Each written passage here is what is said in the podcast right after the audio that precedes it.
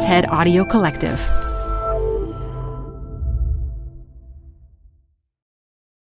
Hi, I'm Debbie Millman. Canva is great for designing visual content for work, no matter what industry or department you work in. Now, your next presentation with Canva Presentations. Start with a professionally designed template and use it as a springboard for your design. It's a serious time saver. Time to present but can't be there in person? Enter Canva Talking Presentations. Record yourself presenting and add your talking head to your slides so your audience can watch your perfected presentation anywhere, anytime. Start designing today at canva.com. Designed for work. This episode is brought to you by Progressive. Are you driving your car or doing laundry right now? Podcasts go best when they're bundled with another activity. Like Progressive home and auto policies, they're best when they're bundled too. Having these two policies together makes insurance easier and could help you save. Customers who save by switching their home and car insurance to Progressive save nearly $800 on average. Quote a home and car bundle today at progressive.com. Progressive Casualty Insurance Company and Affiliates. National average 12 month savings of $793 by new customers surveyed who saved with Progressive between June 2021 and May 2022. Potential savings will vary. The new season of Design Matters with Debbie Millman starts in April. The episode you're about to listen to originally dropped in August of 2021. And he basically said, I would like to buy you. And, you know, at the time I said, We're really not for sale. He said, What if I could tell you you could do what you love and we could do all the things you don't love? And what if I tell you that you could spend quality time as a mother and with your children and do all the things that bring you joy? From the TED Audio Collective, this is Design Matters with Debbie Millman. For 17 years, Debbie Millman has been talking with designers and other creative people about what they do, how they got to be who they are, and what they're thinking about and working on. On this episode, Bobbi Brown talks about selling her cosmetics company to Estee Lauder. I honestly thought I owned the company. I acted as if it was my company, even after I sold it.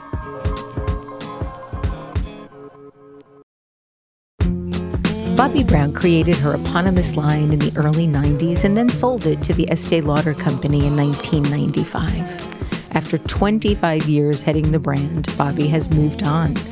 In the time, she's written nine best selling books. She's consulted with TV shows. She's recently become a health coach. She's bought and refurbished a hotel. And yes, she recently started another company and a new beauty brand. She joins me today to talk about the evolution of her remarkable, groundbreaking career and her new line of cosmetics. Bobbi Brown, welcome to Design Matters. Oh, thank you so much. And it's a pleasure talking to you. And you have such a calming voice. Oh, thank you. Yeah. So just saying that. thank so you. I'm, I'm happy to talk to you. Bobbi, is it true that your ringtone is I can't get no satisfaction? Um, it's one of the five, and yes, that is that is one of them. Wait a minute. So, who is I can't get no satisfaction appointed to, and what are the other four? oh no, I usually well, I I have right now. I actually have um, Happy by Pharrell, Pharrell, yeah. and I think I've got. I definitely have some Biggie because I love rap. So it's just when I get bored, I change it. I'm also this weird girl that changes my covers on my iPhone because I get bored. So, you know, maybe because I didn't have daughters, so I couldn't buy these, you know, different outfits, I changed my iPhone. Now, I know you've worked with the Rolling Stones before. Did they ever hear your phone go off? I don't think they did. I, I've done their makeup for album covers, and I had this out of body experience a bunch of years later where I was doing the fashion show of the then uh, Mick Jagger's girlfriend, L'Wren Scott, and was invited over to their home for dinner. And uh, that was an out of body experience having spending the evening at Mick's house with like six people. That was pretty Yeah. cool. And what a loss for the world to lose L'Wren. she was unbelievable. A, a dear friend and the tallest woman I've ever been with, and I am five foot tall. So we. Oh, did we- you get a we- good picture? Because Oh, I did. we always said we were the together we were the perfect 10. She was the one and I was the zero. I was, you know, we were the perfect 10. Bobbi, you grew up in the suburbs of Chicago. You said that your mother, your Aunt Alice, and the actress Ali MacGraw were your role models. Why Ali MacGraw? Well, different role models for different things. I mean, my mother is responsible for me falling in love with makeup and following it as a career. She always encouraged me. My Aunt Alice is the woman that has taught me the most about life, about how to be grounded, about what's important, and how not to sweat the small stuff.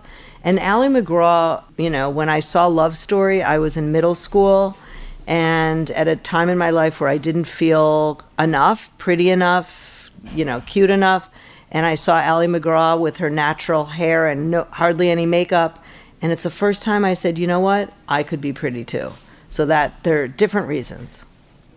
You've written about how your mother was an extraordinarily glamorous woman and you loved watching her apply white eyeshadow and black liner in her blue gilded bathroom. Uh-huh. What enthralled you so much about makeup at that time in your life? You know, I'm not sure. I mean, I was not like a student, so I reading and and studying were not my uh, passion in life. So I just always loved not glamour. I didn't love glamour, but I just loved uh, ways to better yourself, whether it's through diet, even back then, or certainly with makeup. But I used to watch my mom, and it was the 70s. And so my mother was 20 when I was born. So when I she was always 20 years older than me. So when I was 10 she was 30 and still, you know, incredibly glamorous and she pretty much channeled anyone from Cher to Jackie Kennedy and she just always had this amazing beauty and perfection about her and I could never compete with that. So I never tried. I always felt so silly when I would do my makeup like she did. So I did it my way. You know, Bobbi, I don't want to be pandering. I, I, have been accused at the certainly in the early years of this podcast for fawning over my guests, but I do have to say you're really beautiful. I don't know Aww. where you come, you know, this like zero and that you thought you could be pretty. Like you are really a beautiful woman. Aww, I don't well, know where that's coming from. Well, thank you, but you know, I'm realistic and I kind of have a sense of humor about it and you know, coming from the suburbs of Chicago, I wasn't like my friends that were the cheerleaders. Mm. I wasn't like my friends that were the student council. I I was in the popular group, but I couldn't really figure out where I belonged. I was kind of and I still am, you know, a chameleon. I would go with one group and I'd fit in, then I'd go with another group and, you know, I've always been a sponge, which has served me well in my adult life, but you know, when you're growing up, you get insecure. And, you know, I was the shortest one. I've always had to watch every morsel in my mouth, you know, or I could definitely be, you know, a very heavy girl at five foot tall. So we are contemporaries. We we grew up at exactly the same time. Our mothers are also twenty years older than both of us. So I have to ask: um, Was there ever a time when you wore green eyeshadow? I never wore green eyeshadow, but I did wear lavender and a little bit of pale blue because I remember on the bus I would bring this Yardley palette I had and just put a very small amount close to my lashes. I guess my mother didn't want me to wear makeup at school, so I did it on the bus. I also was not allowed to wear makeup, but I was so desperate. I also brought makeup and nail polish mm. to hmm. school and I put on the nail polish in the morning and took it off before I went home. But I wore red, so it was really uh. hard, you know, to get it out of the cuticles. Uh. How did you wear your hair back in the 70s? Oh, I have been wearing my hair the exact same way, parted in the middle. Dark, long, and whether that's Ali MacGraw, I mean, I was going to say I, Ali MacGraw. That you sure. know, I still do that. You know, people always say, "Where do you part your hair?" I'm like, in the middle and uh, my hair, which looks dark now, is actually 100% white. I always thought when I maybe turned 60, now that I'm 64, I'm like 70. I'm like, no, maybe at 80 I'll let it go. But right now, right now I like coloring it. So, as soon as you were old enough, you got your introduction to formal training at your local small cosmetic store. Well, no, uh, not formal training. I got a, it was almost like a, a, job interview at the local makeup store. It was a friend of my mother's. I didn't actually work there because my experience at this store was I went in and she said, I'm going to teach you everything I know. I'm going to show you how to do makeup. And she started with taking everything off and she said, Well, your skin is really yellow, so let me make it pink. And by the way, your nose is too big, so I'm going to show you how to contour it. And your lips are too small. Let me show you how you could make them bigger. And your eyes are very beady or small. Let me make those bigger. And by the time I was done, she made me feel like I was the ugliest person. And I looked in the mirror and I just said, Oh my God, I look terrible. I went home. I didn't cry. I washed my face and I said, I look much better. And I never wanted to work there. But I did see this woman, her name was Elaine, uh, about a 20 years ago, and she said, I am responsible for your success. and I said, Yes, you are part of it. That is true. but not for the reason you yeah, think. exactly. Yeah. At that point in your life, what did you think you wanted to do professionally? You know, I didn't know. I mean, I was I was still in high school, so I was more, you know, concerned with hanging with my friends and even when it was time to go to college, uh, you know, I, I didn't go look at colleges. I followed a boyfriend to University of Wisconsin at Oshkosh. I graduated high school early, not because I, you know, had great grades, but because I just did my homework to be done so I could do something else. So I went there for six months, and then I went to University of Arizona. I was there for a year, and I came home and said, "Mom, I, I, I school is so boring. I want to drop out." And she said, You need to, you can't drop out. And she said, What do you want to do? And I said, I have no idea. She said, Pretend today's your birthday and you could do anything you want. What would you want to do? I could have said, Go to Paris. I could have said, Go clothes shopping. I said, I want to go to Marshall Fields, the department store, and play with makeup. And she said, Why don't you be a makeup artist? I said, I don't want to go to beauty school. She said, I'm sure there's a college somewhere. And I found Emerson College in Boston, and that changed my life. A friend of your father's first told you about Emerson College, and you were ultimately able to create your own major in theatrical makeup. But you've said that the reason that you went, the real reason you went to Emerson was because of the Magic Pan Cafe. Yes, yes. So, um, yes. Tell us that story. So, as a kid growing up in the suburbs of Chicago, we didn't have a lot of outdoor restaurants back then. I flew up to Boston it was very magical. Boston looks like Europe. And, you know, there was this Magic Pan Cafe with umbrellas outside. And I literally flew up two days before Emerson started. And I walked into the office, and basically anything I said I wanted to do, they said, You could do it here. Sure. I said, Okay. And I created my own major. And I realized that was the start of me learning how to be an entrepreneur. Hmm. You said that when you found Emerson, you found yourself. In yes. what way? Because it was the first time I was with people that were just like me. Like I always felt I wasn't as smart as, you know, the other my other friends. I wasn't as smart as the other kids in some of my classes. And I wasn't interested in traditional education, which I didn't realize at the time is because I am a visual creative person. But when I went to Emerson, there was a bunch of quote unquote goofballs like myself that were creative and passionate and fiery and you know not afraid to try things and just jumped into all these new experiences like filmmaking and public speaking and you know whatever else there was and I was studying makeup and I did makeup for all the different things at school and you know, it was just a really, really amazing experience for me. When did you go from more theatrical makeup to fashion makeup? Well, in college, my degree was in theatrical makeup because they it wasn't a fashion school. I didn't even think of it back then because I I really only assumed that being a makeup artist meant you worked in TV and movies. I didn't understand that there was other things. So I studied theatrical makeup. I did one film right after I graduated. It was torture for me. It was so boring being a makeup artist sitting on the set and just waiting for your turn to fix and touch up and continuity. And I learned when I picked up a magazine once and read a story about a freelance makeup artist who was doing makeup for Fashion Week and ads, and she just sounded like this amazing career. And so I wrote to her and said, Can I come and assist you for free? She never wrote me back. But when I came to New York, I called her. She never called me back. On her answering machine, it said, call her agent, which I did. And he said, come see me. And he didn't represent me, but at least he told me the steps I needed to take to become a, a makeup artist in the fashion world. So I did. You've said that at this point in your life, one of the best things you had going for you was that you were naive.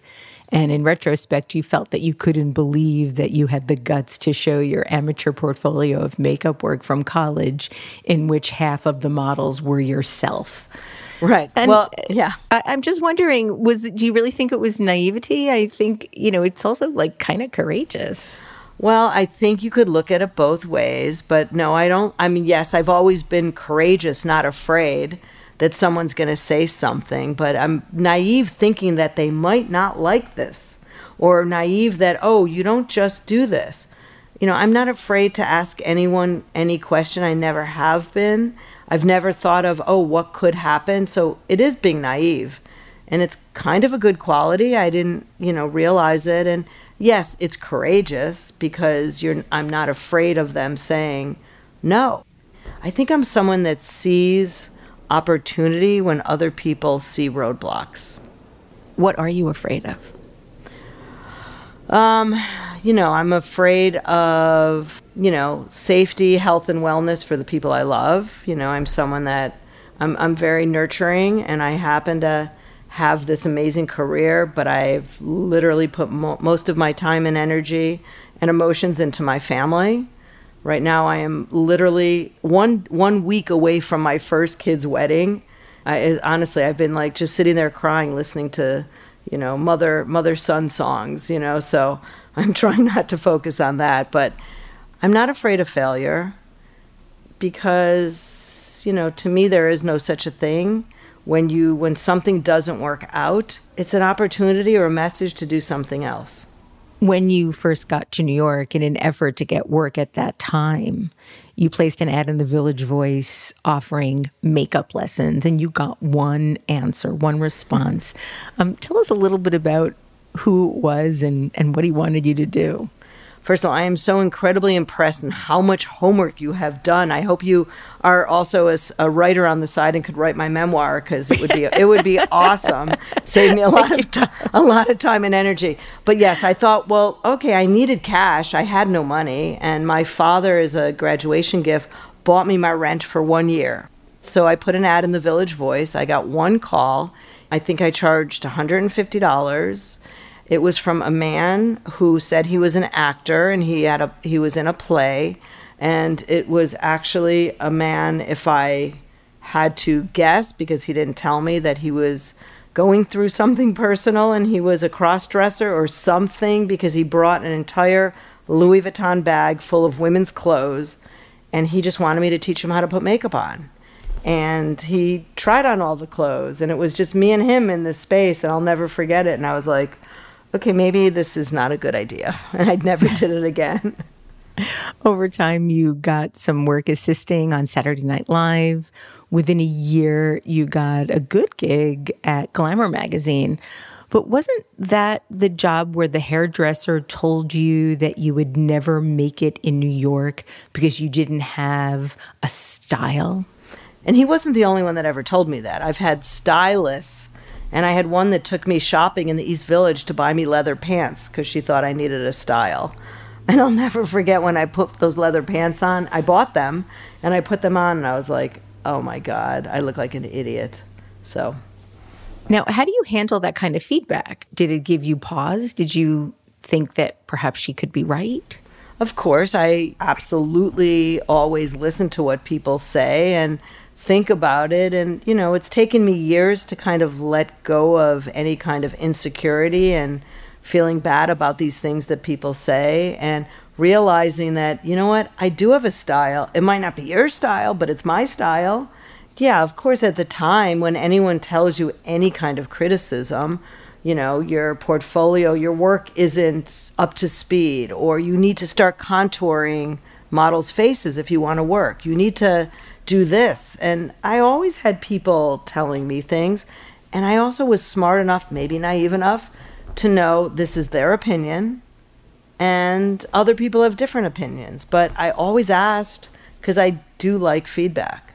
What do you think of the current high contour phase we seem to be going through, brought on by the Kardashians? Well, I'm not a fan of it at all. I don't like it. I find that it, if anything, it's telling women what's wrong with their features they have. I'm someone that believes that natural beauty is the best kind. And, you know, I'm 64 years old. Do I wish I didn't have lines in my forehead? I don't really even wish that because it's not possible. So why spend the energy doing that? I just don't focus on natural aging on myself. But I try to always look better, feel better, how I could be healthier because I just look better when I'm healthier. There seems to be an almost acceptable trend now for a lot of plastic surgery. At one point, it was very secretive and people were sort of ashamed about it. Um, now it seems very out in the open, and there does seem to be a very specific kind of look that people are going for, which to me feels really unnatural and really highly constructed. How do you feel about what's happening? I mean, it's a sort of leading question, given that I just told Yeah. you my opinion Yeah. first. well, you know what? I remember when it started coming out and be more popular about 20 years ago, where people were, yes, I just got some Botox, or yes, I just got some filler. And it was w- still whispered, but, you know, I tried Botox twice. And I both times I had terrible, terrible reactions. And I just remember saying, okay, this makes me look weird. I don't like it and you know i'm ha- i happen to be married to someone that doesn't like that look so i just never went back there and there's some people that do it and it's you can't really tell and it's tasteful but there's a lot of people that do it and you could tell. And you know i'm not a fan of it but i'm i'm honestly i'm not here to judge because there's so many different women out there and men by the way that like and want different things. And i think that's okay. I mean we're in you know a place and a time where we have to find more love in our hearts for people we have to find more acceptance of people that are different and you know i think that if i can do anything i could at least encourage people to be the healthiest versions of themselves so they hopefully will feel better and not do things they don't need to do.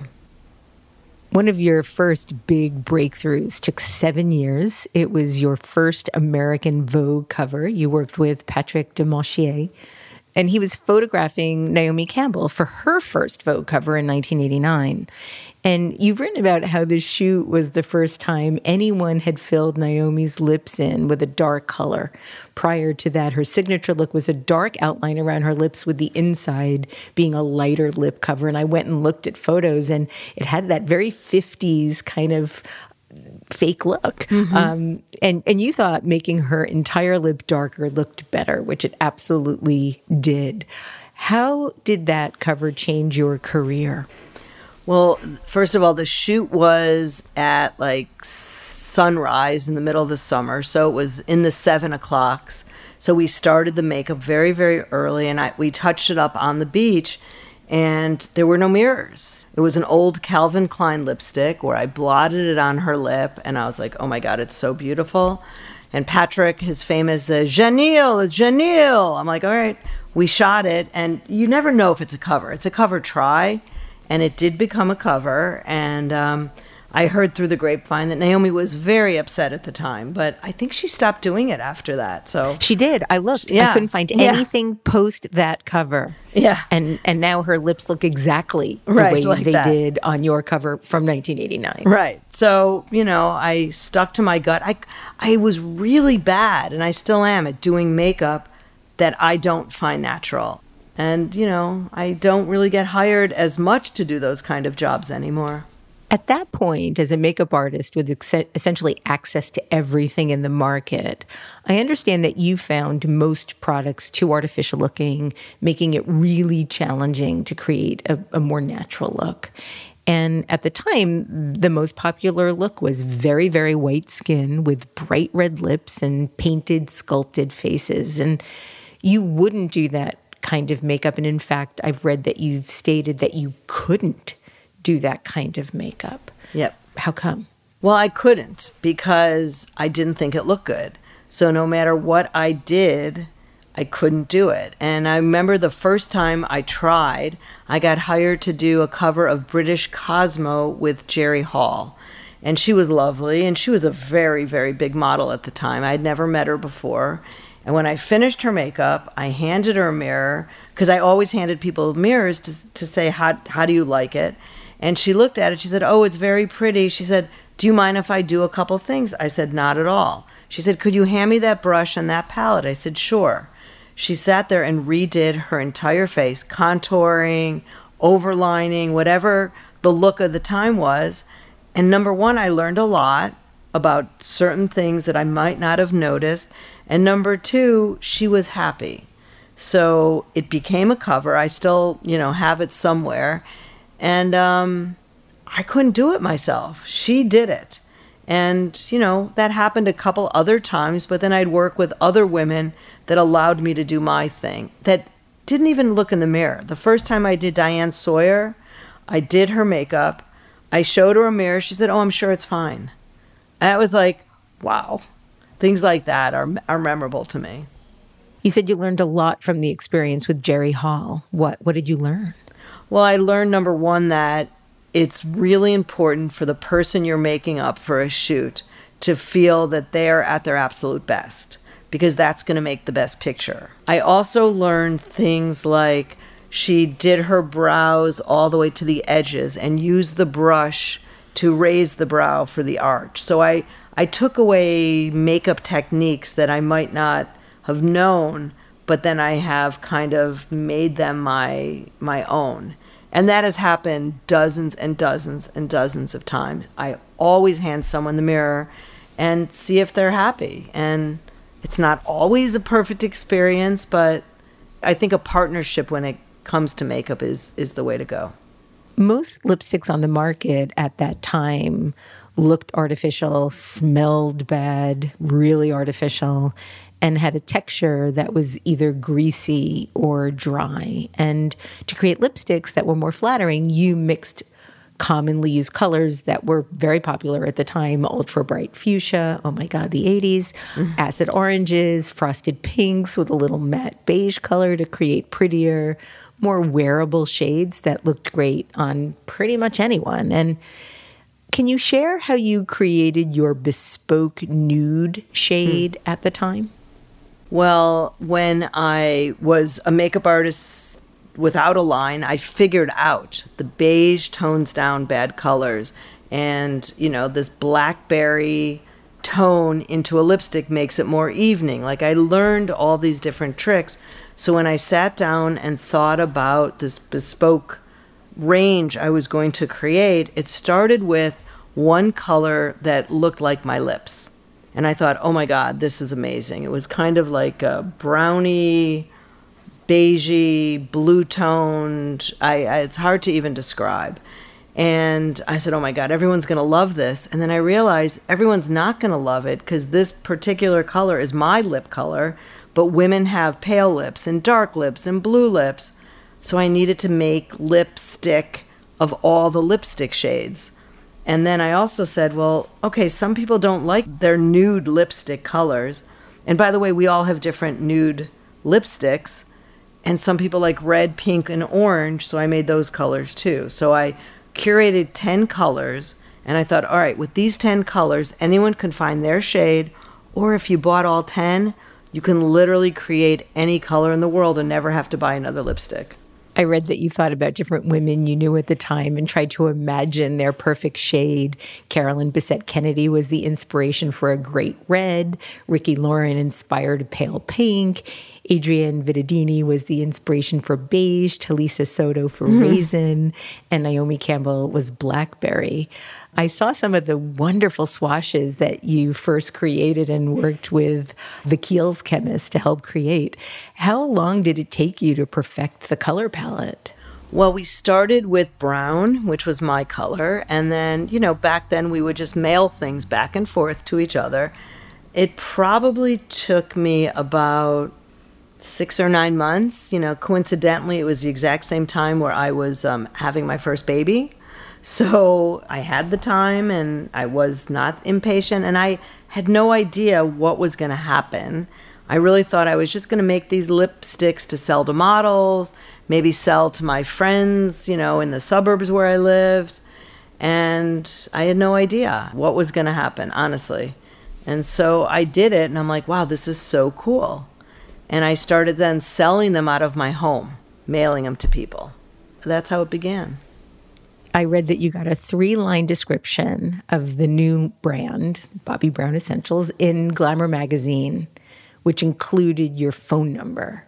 Right. Did that jumpstart your sales? Did people realize? Did that It did. do anything? It did. So, you know, everything for me just kind of happens for a reason. I was having lunch with a friend who happened to be the beauty editor at the time and Lesley Seymour. And she's, you know, we talked about our first baby and work. And she said, What are you doing? And I said, I'm working on this makeup line and I'm selling these out of my house. And she says, That's so interesting. Tell me about it. She said, Can I write about it? And I was like, Why would you want to write about it? Now I know it's called PR.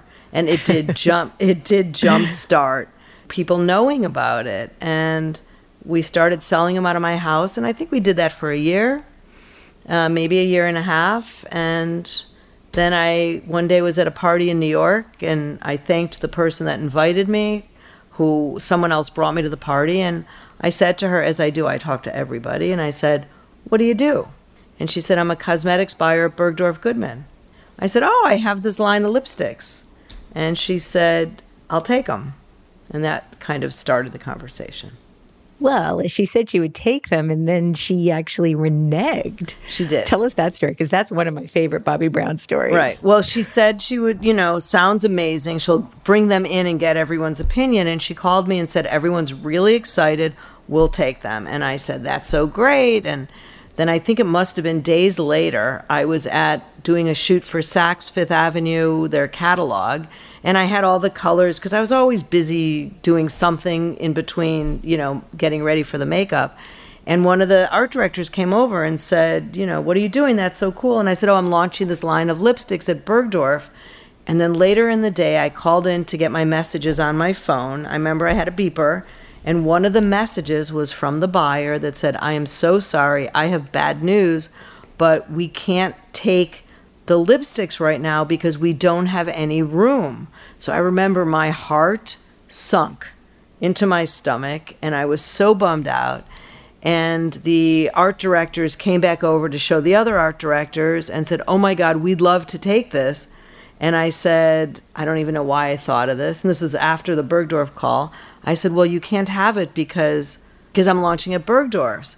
And then the Bergdorf person called back asked me something and I said, No worries, it's not a problem because Saks wants it. And she said, I'll call you back. And they took it. So, I love that story. Yeah. I love that story. And now they're in both places. yes. yes. Hi, I'm Debbie Millman. Canva is great for designing visual content for work, no matter what industry or department you work in. Now, your next presentation with Canva Presentations. Start with a professionally designed template and use it as a springboard for your design. It's a serious time saver. Time to present but can't be there in person? Enter Canva Talking Presentations. Record yourself presenting and add your talking head to your slides so your audience can watch your perfected presentation anywhere, anytime. Start designing today at canva.com. Designed for work. You're growing a business and you can't afford to slow down. If anything, you could probably use a few more hours in the day. That's why the most successful growing businesses are working together in Slack.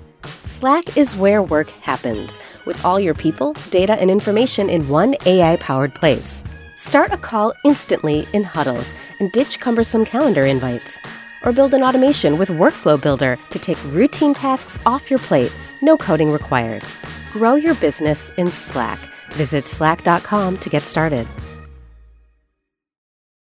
Your first 10 lipsticks debuted in 1991 at Bergdorf Goodman. You were projecting to sell 100 in a month. You sold 100 within the first day. What do you attribute to the success so quickly after launch? Well, I think I hit a nerve, and you know, I, I know I'm doing it today in the new company too, but I think back then I hit a nerve because people really liked the feel of these lipsticks. They liked the colors, and it was so different than what was on the market, where most of the lipsticks on the market were the artificial, smelly, bright lipsticks. These were they were comfortable on your lips and they were colors that worked not just to match your lips but with your skin. So they were so easy. And they just you put them on you're like, "Oh my god, it looks good." And so it hit a nerve. And it was very much word of mouth in the beginning. We didn't advertise and there was no social media. There was not, nothing that we have today. It was really word of mouth and also the fact that i was a pr you know editorial makeup artist. So magazines would write about it. And it just kind of started taking off.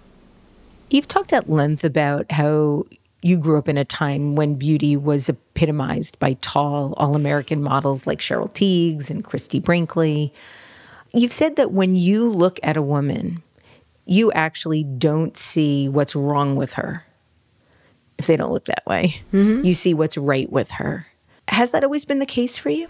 Yes. And I've always appreciated interesting beauty. It was, you know, it was never the classic blonde, blue eye, you know, 80s model or 70s model. I loved when I started meeting women of different coloring you know, different things that they had, whether it was someone who's mixed, and I would always, you know, want to know, what are you? You know, what are you? And I just always appreciated, and back then, I mean, I can't even believe they called it ethnic beauty, which is anyone mm. that wasn't like blonde and blue eyes, basically. So, you know, now it's like women with strong noses. I love freckles. I actually like lines in the face. I like character and I like full lips and I like just different things on different people. After four years, just four years, you were able to sell your company to Estee Lauder. But even before that, you had two big offers you turned down. What made you decide to sell to Lauder? Well, I think that when Leonard Lauder called, and I didn't think about selling to Estee Lauder, I thought about selling to Leonard Lauder when Leonard called and asked to meet me, you know, I went with a partner to his house and I fell in love with him. And he basically said, you know, you're beating us in the stores. I would like to buy you. And, you know, at the time I said, we're really not on the market. We're not for sale. He said, what if I could tell you you could do what you love and we could do all the things you don't love? And what if I tell you that you could spend quality time as a mother and with your children and do all the things that bring you joy. And I was like, hmm, interesting. And it was an offer that I couldn't refuse. So we, it was an amazing feeling. I never felt bad. I mean, it was an incredible experience. I was thrilled. My husband and I were able to, you know, send all of our nieces and nephews to college and just, it was a, an amazing thing. Didn't he also tell you that you reminded him of his mother? He did. And her entrepreneurship when she yes, started. He did, but I also I used to laugh that okay, we both had boys, you know, she had two, I had three. She would hang out with royalty and presidents and I hung out with basketball players and, and rap stars and Yeah, but I think yours sounds a lot more fun. uh, I think so. Even though I really want to meet the queen. That's been my lifelong dream. Well, you did meet some royalty here in the United yes. States. In 2010, you were appointed by then President Barack Obama to the Advisory Committee for Trade Policy and Negotiation. You were invited by First Lady Michelle Obama to participate in the White House's Leadership and Mentoring Program for Young Women. And I believe you almost did Michelle Obama's makeup for the 2009 inauguration. Is that correct? Yes, I've done her makeup before, but I didn't get the job for the inauguration. She brought her Chicago team. I don't blame her, but I ended up doing Dr. Biden's makeup yeah. and becoming a very good friend of hers. I did her makeup for both inaugurations. And I don't remember if it was the first or second one. I think it was the first one where I somehow ended up in a motorcade amongst all of these guys that I had no idea who they were. And um, one guy turned to me, he said, Who are you? I said, "Oh, I'm a makeup artist." He's like, "What are you doing in my motorcade?" And I'm like, and I said, "Well, I did Dr. Biden's makeup." And I'm like, "Who are you?" And he said, I am Leon Panetta, the Secretary of Defense. I'm like, nice to meet you. And he says, Oh, can I take a picture for my wife? I do have pictures of me and him in the motorcade. Awesome. Have you been to the new Biden White House? I have not. I have not. It's been a very interesting time, you know, but with COVID and everything Yeah. else. And, you know, I think they're still running and trying to catch up. By 2010, that same year, you were appointed by President Obama to be on the advisory committee. Bobbi Brown Cosmetics was available in more than 980 doors, as they call it, 56 countries. By 2012, there were over 60 freestanding Bobbi Brown Cosmetics stores worldwide. And Bobbi Brown Cosmetics were estimated to represent 10% of Estee Lauder Company's total sales, which is quite a lot. You stayed at Lauder for 22 years. What kept you at Lauder for so long? Well, I honestly thought I owned the company. I, I acted as if it was my company, even after I sold it. I had so much support in the beginning. I was pretty much allowed to do what I thought was right and what I wanted to do. And I interviewed every person that came in the door. I was able to build my team. I was able to do everything from name the products to create the products to promote the product. I did everything I was really good at. And it was, you know, for 20 years, it was pretty incredible. And I am so grateful to have had that experience. The last couple years, as I'm sure, you know, you could understand, was more challenging. And, um, you know, it was time to go.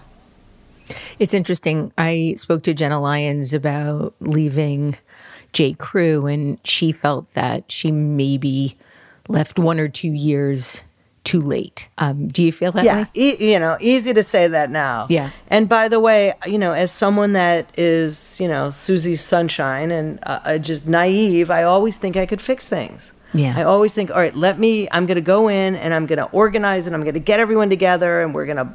And it just was challenging. And honestly, it was my aunt Alice, who is now 90, who, you know, I guess she was 85, and she called me one day, How's it going? And I was like, Oh my God, Aunt Alice, it's torture, this, this. She said, Honey, it's time. It's time. She said, I've been listening to you complain for years. It's time. And it and it was time. And honestly, it was the biggest gift that could have ever happened to me because I would not I, I would not have been able to be who I am and do all the things if I was still there. I read that after the shock of leaving wore off, there was the silence. What Yeah. was the transition like for you? Well, it was a joint decision. I went down in the elevator and it was like the most amazing thing happened. All of this stress left my body. I realized I wasn't responsible for all the problems anymore. It was it was an interesting couple days. So I had a couple days where I was I don't know if I was shocked, sad, mad. I don't know what it was. I drank tequila with my friends who live next door to me for two days. And then I started reaching out and calling a few friends. And my, the first, you know, one of the first people I called was Mickey Drexler, who was the most incredible mentor to me. And then I called my friend Richard Baker, who at the time owned Lord and Taylor and Saks. And he said, I'm so glad. He said, I want you to, to make a Just Bobbi store in the middle of Lord and Taylor. And I said, okay. And my husband said, you know, I want you to help me with a hotel. So I had two quiet days.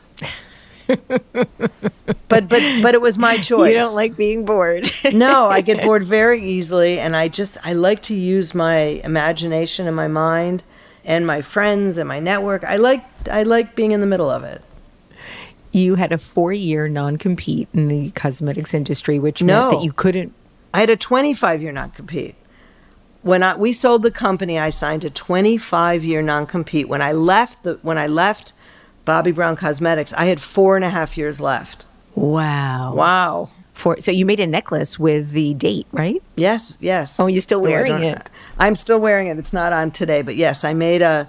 I bought an ampersand, and on the back I wrote 10.20. I didn't know what I was going to do, but it was signaled my freedom. How did you manage not knowing what your future looked like for the first time in your career? Well, the positive things are I got to do things like see people for lunch for no reason. I got to like ride the train instead of being in a car service because I was too cheap to pay my driver and walk into stores and kind of see what was out there. I kind of felt like George Bush when he left the White House and said, "Oh, you could just go shopping and, you know, put your coat in." So, I I, I kind of liked all of that and I just started thinking about possibilities and I put together a mini team and my mini team was, you know, to help me. I had a book to promote, Beauty from the Inside Out, and to kind and help me with the George Hotel, help me with Just Bobbi at Lord and Taylor, and things just started getting interesting.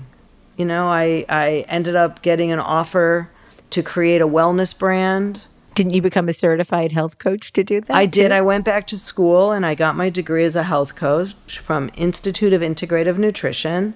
It was all done digitally and so much fun. And I just started talking to people and kind of trying different things. And, and especially on the hotel, like putting together my favorite brands and products and reaching out to them and so when you stay at the hotel you'll be sleeping on a Casper mattress you will be having your Nespresso in the morning and you will have Dyson hair dryer and onward and onward So you're once again building an empire. You've launched Evolution 18. It's a lifestyle inspired wellness line. You've started a website named justbobbi.com.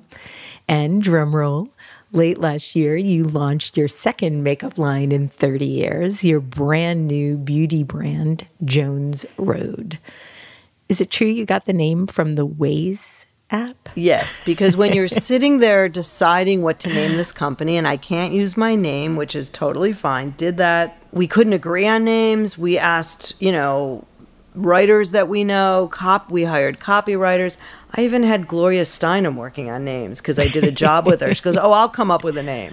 So what, what did she recommend? What you know what? If? I could only find that list, because she wrote it on on a piece of Oh, paper in her handwriting. Yeah, I know, right? So, um, but then one day, you know, my my husband, who was my biggest supporter in all of this, said to me, "You got to come up with a name." I said, "I know, but da da da," and we this one's not available. And he said, "We can't even think of launching until." And, I, and we're starting to run out of time. So we were driving to the Hamptons, and my husband likes to look at Google Maps and Waze because God forbid we're in traffic when there's a back road. And I put my head down and I looked at, I said, Jones Road Beauty. And he said, What? And I said, Doesn't that sound great? He said, It actually sounds awesome. And I called the team. I said, Put me on speakerphone. They said, Love it. And it became Jones Road Beauty. And for me, it, it was like, okay, Jones Road reminds me of a bespoke brand in the UK, and I'm a total Anglophile. It also was like, okay, well, I can't use Brown, I'll use Jones. So, I like it because I, I actually thought it was like I have a Jones for something. uh huh, And so- exactly. and that, yeah, that was so the last one. Yep. yeah. would- and everyone has a Jones for beauty. Exactly. Yeah. Exactly. So tell us about the brand and your various signature products, Well, first some of, of which I'm wearing. Aw. well, first of all, um, you know, working on it, it is a clean brand, which just means it's a brand of now because there's 2,700 banned ingredients that you cannot have if you want to be a clean brand. You said 2,700? 2700 and that's the truth so um, you know i wanted to create the best products i wanted to to make this different kind of makeup because what happened also while i was still at the brand when you're part of a big brand and a big corporation you have many people to please and you have to come up with these products for different parts of the country and I had to approve at the end of my stay products that I just didn't like. And, you know, I was pressured into it, you know, where I never would have had to do that earlier. And I just don't like makeup that is so heavy and strong. You know, things were changing while I was still at the brand, the digital brands, the direct to consumer brands. But my personal makeup style on myself and on the people I was making up was changing also. Less makeup, more fresh, more skin, healthier. And I just wanted to have makeup that you could put on that instantly made you look like that. I was always frustrated with some of my artists that couldn't understand what I wanted because it made everybody look like they had a makeup face. I don't like a makeup face. So, working with chemists and a couple product development people, I created these products that I was like, oh my God, these are amazing. Amazing. Where I, you know, somehow named things like we named the pencil the best brown pencil. We named an eyeshadow the best color in the world. You know, I just, I was so like enamored and excited. And the Miracle Balm, which is our hero product, it was a happy mistake creating it. And it literally instantly makes everybody look better. Why was it? A, why was it an accident? Because I asked the chemist to create something that I wanted to make, and it came back completely not what I wanted. And instead of like you know saying ah, I just tried it. I stuck my hand in it. I put it on. I'm like, oh my god. So I wanted something that was um, more like a foundation. So it would have been more skin color ish but it ended up to be this miracle balm that you put on your face that's a hybrid skincare tinted makeup that you don't really even need a foundation when you put it on or just need it on parts. And if you did wear foundation, it made your foundation look so much better. And that was the first product that we said we could launch a company with just this product. Is it true that the Miracle Balm has a wait list of 20,000 people? It did. It did because we didn't know how popular it was going to be. So, you know, we launched on the day my non compete was up, one week prior to the presidential election in the middle of a pandemic, where I did the Today Show on my Zoom, you know, with basically a blazer on top and shorts on the bottom. Then I did a Wall Street Journal, and then I did Elvis Duran, you know, so I hit three different medias from my office, and that's how I launched it. Incredible. I didn't know and realize, number one, how interested people were that I was back and how much they loved the products. So we thought we'd have enough for six months, and we sold out of two of the colors in three weeks. So there was a huge wait list. And then the coolest thing happened. Someone called me and said, Oh my God, we just found 2,500 Dusty Rose Miracle Balms in the in the warehouse. But we have no boxes. I'm going to order boxes. I said, "You're not going to order boxes. I'm not waiting a month. Go to the store, get me white sandwich bags, get some neon tape and bring it to me." And we printed the ingredients on a card, put it in the bag, and taped the bag with one little neon stripe, and we sold 2500 that day. Just like that. So tell us the origin story of the bag that you created that kind of looks like a lunch bag that you store Jones Road in. Because when I got my products, it came in a little bag with a little sort of white snap button, which was really, really charming. Where did that come from? Well, you know, we did not want to put anything in plastic. We did not want to use, you know, those little packing things that are environmentally bad. And we wanted to keep everything, you know, indie, low cost, simple. And we just found a company that had this fabric. I love, like, you're a brander. I love creating the logo. I love yeah. creating the feel. I love how the logo looks on, you know, the packaging. I love, and I believe that everything sends a message. So the bag it goes in, the box it goes in, the note, every little thing matters. The paper clip matters. So, of course, I worried it wrinkled a little bit, but you know what? There's, it's supposed to wrinkle a little it's bit. It's like linen. It, it looks, is. It looks better that way. Yeah, exactly. So uh, yeah. we have since launched almost every month a new product category. Who did the identity for you? Me. Oh, good. Honestly, well, not me because I don't even I don't know graphic design. We had hired a few different people and brought you know some people in, and I ended up finding a graphic designer who ended up going to high school with my youngest child. She was one year out of school and she joined freelance and everything she did I fell in love with. So I have this kid who Aaron who does everything for me and we work really closely together and you know, for me I like Bobbi, what do you like? I like that. I love that. Oh my god, I love that. And Aaron, why don't you try to do this this way? Because, you know, I have this vision, but I don't have the skills to actually bring my vision to life. So Aaron Aaron has been a big big supporter and big help. Bobbi, I have one last question for you, but then I have three sort of rapid fire beauty questions I want to ask you. Sure. Um, oh, wait, I actually have two last questions. I read that you wanted to have a hashtag for the brand called How Not to Look Like Shit. well, we actually have a hashtag because I might be the only one using it. Hashtag How Not to Look Like Shit. Because I, I also it. realized that's truly why people wear makeup, right? Yeah. Yeah. I don't think people that want to look alluring and sexy are necessarily going to be a fan of Jones Road, but I'm going to attract the women that just want to look better with makeup. So, yes, hashtag how not to look like shit. How can people buy the new line? Where can they find you? We are only direct to consumer. We have jonesroadbeauty.com. You can also buy off the Instagram. We are available, I don't know how they got it, but at the George Hotel in Montclair, we have a little pop up that you know has some of the products. That's my hotel. That's how they got it. And we're opening a freestanding store in montclair in september ish slash october. That will be our first uh, freestanding store. We are not in any retail. We'll be doing our first pop-up at goop in sag harbor this summer and working on our second one. So we're we're we're not doing traditional sales which i'm pretty psyched about at the moment. yeah that's great Really great. Okay. Three quick beauty questions. You okay with that? I think yeah, everyone that listens to the podcast that loves makeup would be mad at me if I didn't. so I, I, feel like I'm doing it for, for my listeners. All right. Number one What's the best way to tell if a makeup shade is right for your skin?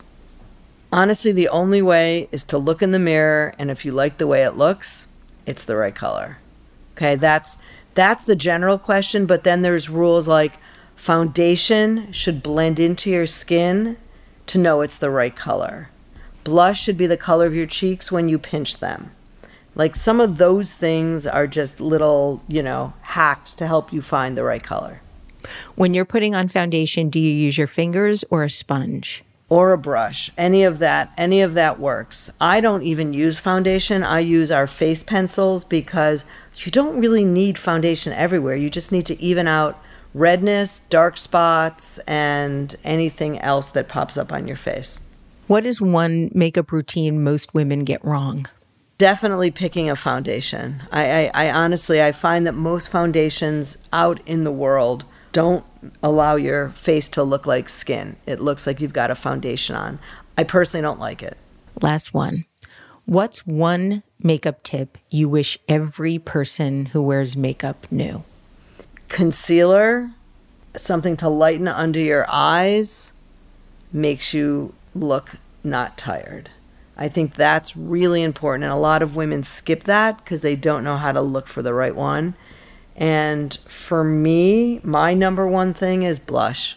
If I do nothing else, and I'm lucky because I wear glasses so I can get away with looking tired, but if I wear blush, I look better. And by the way, whatever makeup you have, whether it's an eyeshadow or a blush, you could use it on more than one thing. You could make any of your products multi purpose products. There's no rules. Bobbi Brown, thank you so much for making so many people feel more beautiful or not feel like shit. Uh, and thank you, thank you for joining me today on Design Matters. Oh, my pleasure. I've been looking forward to this. Thank you so much. Thank you. You can find out more about Bobbi at her website, justbobbi.com, and you can learn a lot more about makeup from any one of her nine wonderful books. This is the 17th year we've been podcasting Design Matters, and I'd like to thank you for listening. And remember, we can talk about making a difference, we can make a difference, or we can do both. I'm Debbie Millman, and I look forward to talking with you again soon. Design Matters is produced for the TED Audio Collective by Curtis Fox Productions. In non pandemic times, the show is recorded at the School of Visual Arts Masters and Branding Program in New York City, the first and longest running branding program in the world. The editor in chief of Design Matters Media is Emily Weiland.